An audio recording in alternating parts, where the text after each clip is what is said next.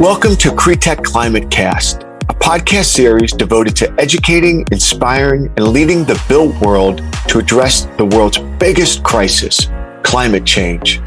I'm your host, Michael Beckerman, CEO of Cretech Climate, the leading voice for the real estate industry's commitment to climate tech. Join me each week for 20 minutes as we connect with the world's leading real estate and tech innovators from VCs, real estate companies, academic, and nonprofit sectors. Thanks for tuning in, and I hope you enjoy the show.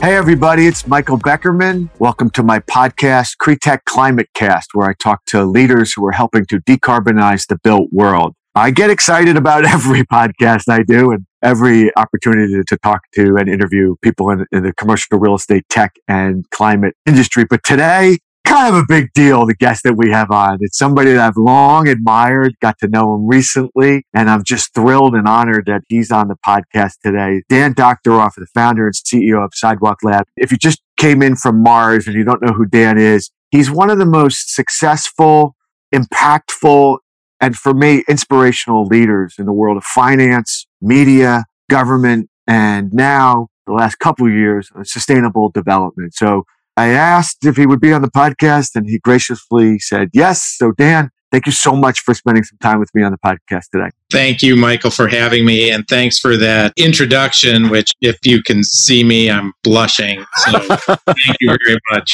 Uh, it's from the heart and it's sincere. Nobody handed it to me. That was that's just me speaking speaking from the heart. So Dan, you've had such a storied career: Bloomberg, Lehman, Oak Hill Capital, uh, working with Michael Bloomberg in the government. I mean, so many varied positions that you've held, and now obviously with uh, Sidewalk Lab. I'm just curious, what sort of inspires and drives you to sort of tackle the next sort of frontier in your career? What motivates you to do what whatever you're going to do next? You know, I think at its core, I really want to make a difference. And, you know, I started off my career in finance and I saw that as sort of a means to an end in order to buy myself the freedom to actually have impact in a much more material way. And pretty much everything I've done since I believe it or not, started New York's Olympic bid back in. I remember.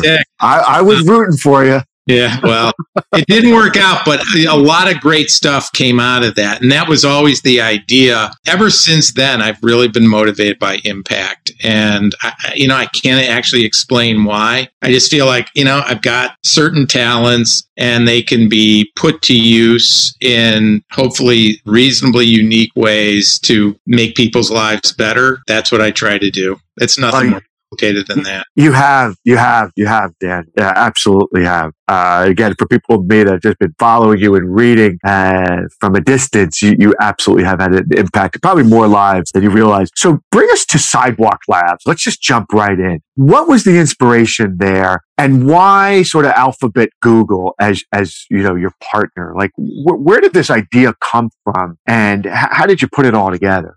So, in part, it was the two careers I'd had before creating Sidewalk. You know, I was deputy mayor of New York for the six years right after 9 11. So, really focused on city building and understanding the problems in cities, thinking deeply about quality of life, particularly as it was impacted by the physical environment. And then at Bloomberg, you know, Bloomberg actually is when I ran it, you know, we had 15 to 18,000 people. It's the largest technology company in New York. And one of the things that I had started to focus on um, was that if you look at the last couple hundred years, there have been three urban technology revolutions that have completely transformed our cities. The first was the steam engine in the early 1800s. The second was the electric grid in the late 1800s. And the third was the automobile in the early 1900s.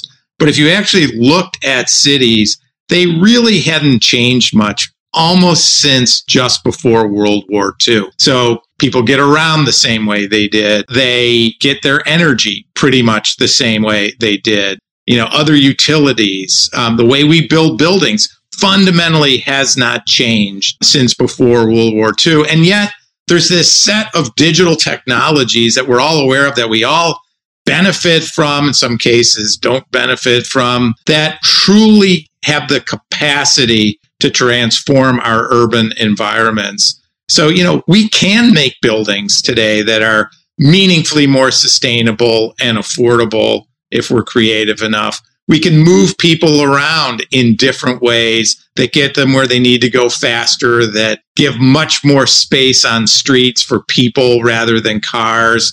You know, we can provide ubiquitous connectivity. We can get to climate positive in new developments.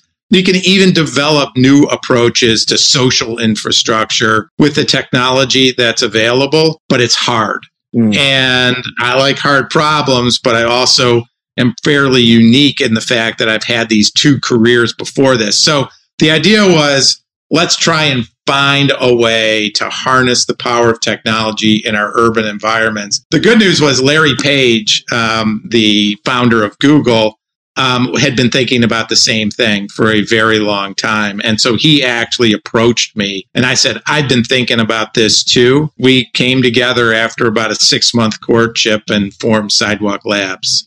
I think you're the only person I know, Dan, that can say when Larry Page approached me. yeah, it's funny. I, I, have been incredibly fortunate to have worked for three of the 10 richest people um, in uh, the world. So Sergey Brin, Larry Page, and Mike Bloomberg. And, uh, you know, I've learned an incredible amount from, uh, from them. Yeah, incredible, incredible. So tell us about Sidewalk Labs today. What's so, the mission? How what does it do? And uh, you know some of the work that you're that you're. So you know, our, our mission is to radically improve quality of life or urban life for, for all. Okay, that's our mission. We're focused on really enhancing affordability, um, making cities more sustainable and more inclusive. Um, the way we do it, it's kind of unique. We we do two things, and we started off Sidewalk actually doing two different things. One is placemaking. So we work with developers, um, cities, some cases like where we worked on a big project in Toronto that we eventually didn't go through with on our own behalf to bring innovation into physical places. When we do that, we set really ambitious goals um, as a way of forcing us to think deeply about the problems and hopefully develop real insights into the future of the urban condition. And out of those insights, we build companies that hopefully will be dual mission, right? Both make a lot of money and at the same time improve quality of life in cities. So that innovation flywheel, if you will, um, we have found we can operate pretty well. And I'll give you an example of that. Biggest big issue is healthcare in urban environments. Mm-hmm. You know, out of some of our early feasibility work, we started focusing on urban healthcare. We had a hypothesis about the bringing so combining social care, like how do you provide housing security, mm-hmm. uh, food security, access to transportation to get to appointments with a new model for medical care which mm included in home visits, virtual care, and clinic based care. Um, and so we developed this whole concept for it. Uh, we recruited a team, started building sort of a data platform to connect different providers um, of care, which we, the company that we were considering, would be one.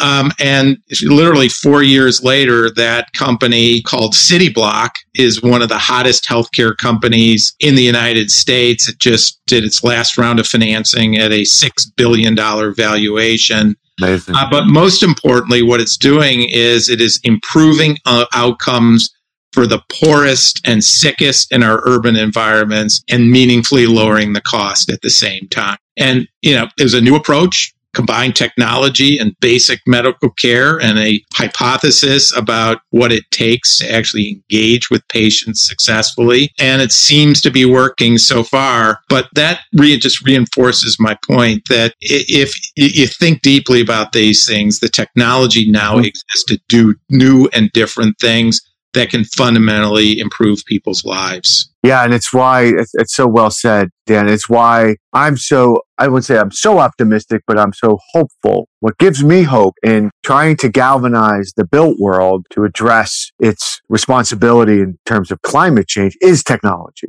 right? Yeah, I'm, I'm a total believer. That's a lot of what we do. So we have a huge effort focused on mass timber buildings.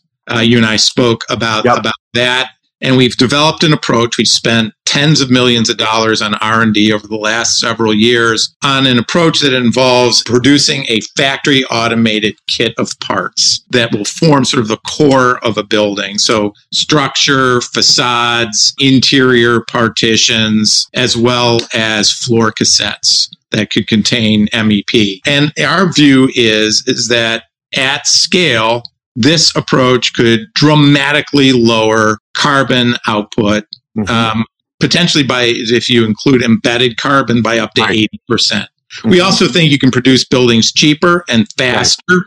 Um, it's a radically different approach. It, it does borrow from a lot of things other people are doing. Again, the goal is to make housing and buildings more affordable, but fundamentally make them dramatically more uh, carbon efficient. You know, we have another company that I'm really excited about called Mesa. Uh, mm-hmm. Mesa is a sensor kit, basically, yep. that is backed by artificial intelligence that is easy to install, relatively cheap, that gets installed in class B and C buildings. That, by the way, in New York at least, people are going to have to respond to local law 97. Absolutely. Um, and um, you know, we're very excited about. We just launched it, so it's very early yet. You know, and another example is, um, you know, the, the best way, to be honest, to uh, improve the carbon efficiency of cities is to cram more people in. But often, you know, with government officials and others, as any developer knows, you have problems convincing them that by going denser, you're not going to undermine quality of life in terms of whether it's views or it is access to open space, congestion.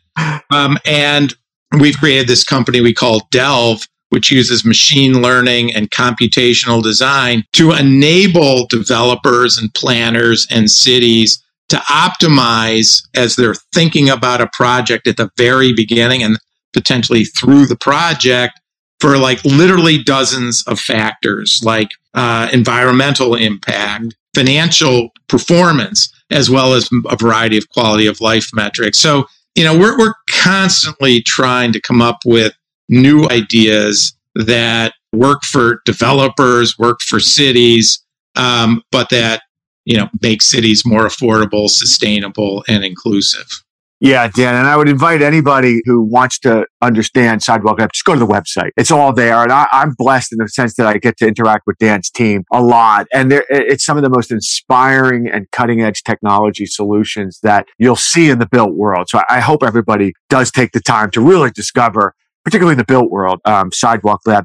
Dan, the other thing I, would love to just sort of like um, get your thoughts on is, you know, you spent so much time in the Bloomberg administration in New York. You know, in my humble opinion, the best administration that we've had in the city is transformative in terms of New York. There's no argument about that. People can take issues with certain parts of any political uh, regime, but in my opinion, just phenomenal leadership. And then you spend so much time in the private sector. When you think about the built world, you think about cities, and we've got to decarbonize with a great sense of urgency, which you, you've shown so much leadership on. What is the role of the public sector in forcing, you know, like you said, local law 97, something which is passed in Boston, California. You know, we do a lot of work in Europe and you're seeing the new Green Deal. Uh, you know, a yep. lot of legislation is forcing the industry to address and get to net zero. What is the role of government in this climate change look, fight? Look, I, I think government is generally critical. The question is, does government do it in a smart way. And I think cities in particular are, are pretty smart at thinking about the policy objectives, but also um, not ignoring um, the economics of the developers themselves. I know that's what the way we operated. We always, before we did anything, we looked at it from the perspective of the property owner or the developer because it's a Pyrrhic victory if what you do is impose constraints um, and they don't build buildings, right? So, you know, we, we were constantly nuanced about those, trade offs. That said, if government doesn't act, most likely you won't see change or you'll, you'll see it on the margin. You know, in, in everything that I just described, every one of these projects uh, or p- companies that we're creating, there is a role for government to play. Um, you know, in the case of the the mass timber uh, building, it's all going to be governed by the building code.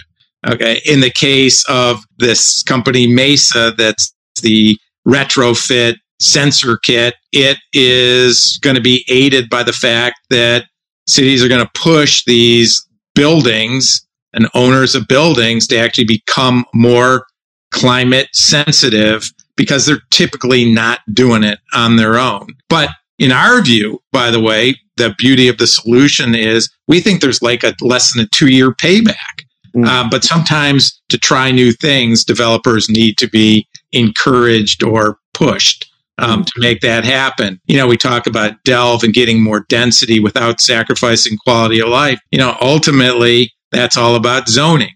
Mm. So, you know, government, local government in particular, plays a huge role, as everybody knows, in kind of regulating the built environment. And, you know, I think the goal should be to accommodate innovation um, without stifling it. And that hopefully is what governments will do. And by the way, one of the things I have seen pretty consistently with government is when one city is successful doing something, other cities um, will copy.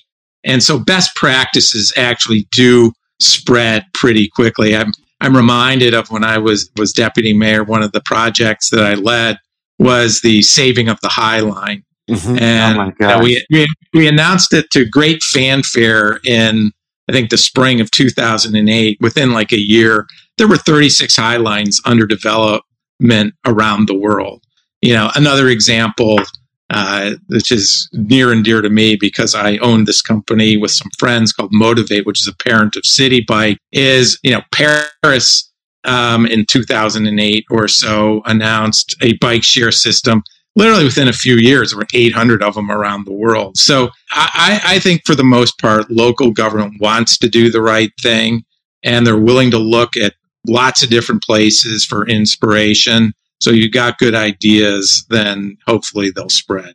Yeah, that's great. I mean, I got to tell you how many times I, I go to the High Line and I just still marvel at it. Just, and I know books have been written about it. I'm sure there's documentaries. It's just, it's everything that's right that's done right in terms of an urban revitalization of a particular area. And it's just, you know, combined the great, you know, outdoors with just the economic development and everything that's gone on around uh, that area. It's just so inspiring. Yeah, no, it was like an incredibly complicated project. Sure. Um, because every single one of the 38 landowners um, that own property under the High Line had to agree in yeah. order to save it.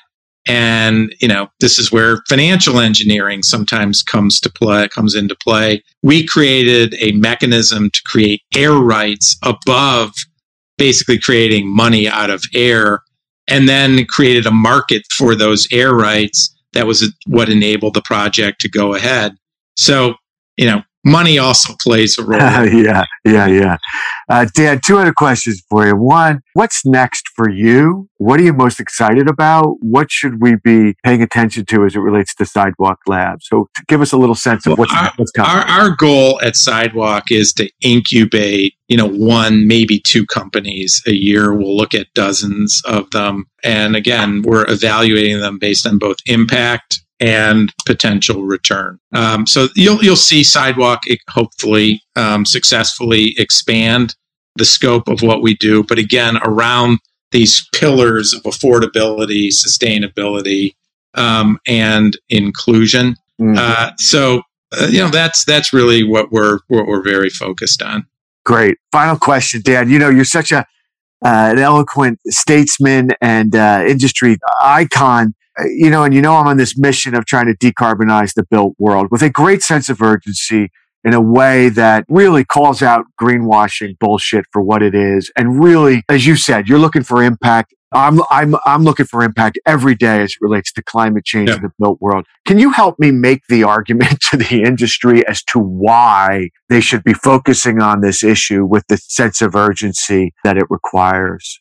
First thing is we're all in this together. And if we don't do it in cities, we're never going to reach anything close to the climate goals we have for the planet. Look, eh, within the next 10 years or something like that, 75% of all emissions are produced out of cities. If people who are building cities, who are running cities, aren't going to take the lead, we are never, ever going to solve our climate problem. And to me, that's the most compelling reason. Dan, thank you so much for all of your inspiration, your leadership, and the impact uh, that you're having on so many people and companies. It's an honor to, that you came onto the podcast. So I thank you so much for your time today. Michael, thanks so much for having me. See you soon. You bet. If you want to hear more about top industry trends, please hit subscribe and join us on this journey to reimagine real estate. If you've enjoyed listening to this week's episode, please be sure to give us a five star rating and share this podcast with your friends and colleagues. To stay up to date on leading climate tech trends and topics, join the CREtech climate community by clicking the link in our bio. Thanks for tuning in, and we look forward to having you join us next week.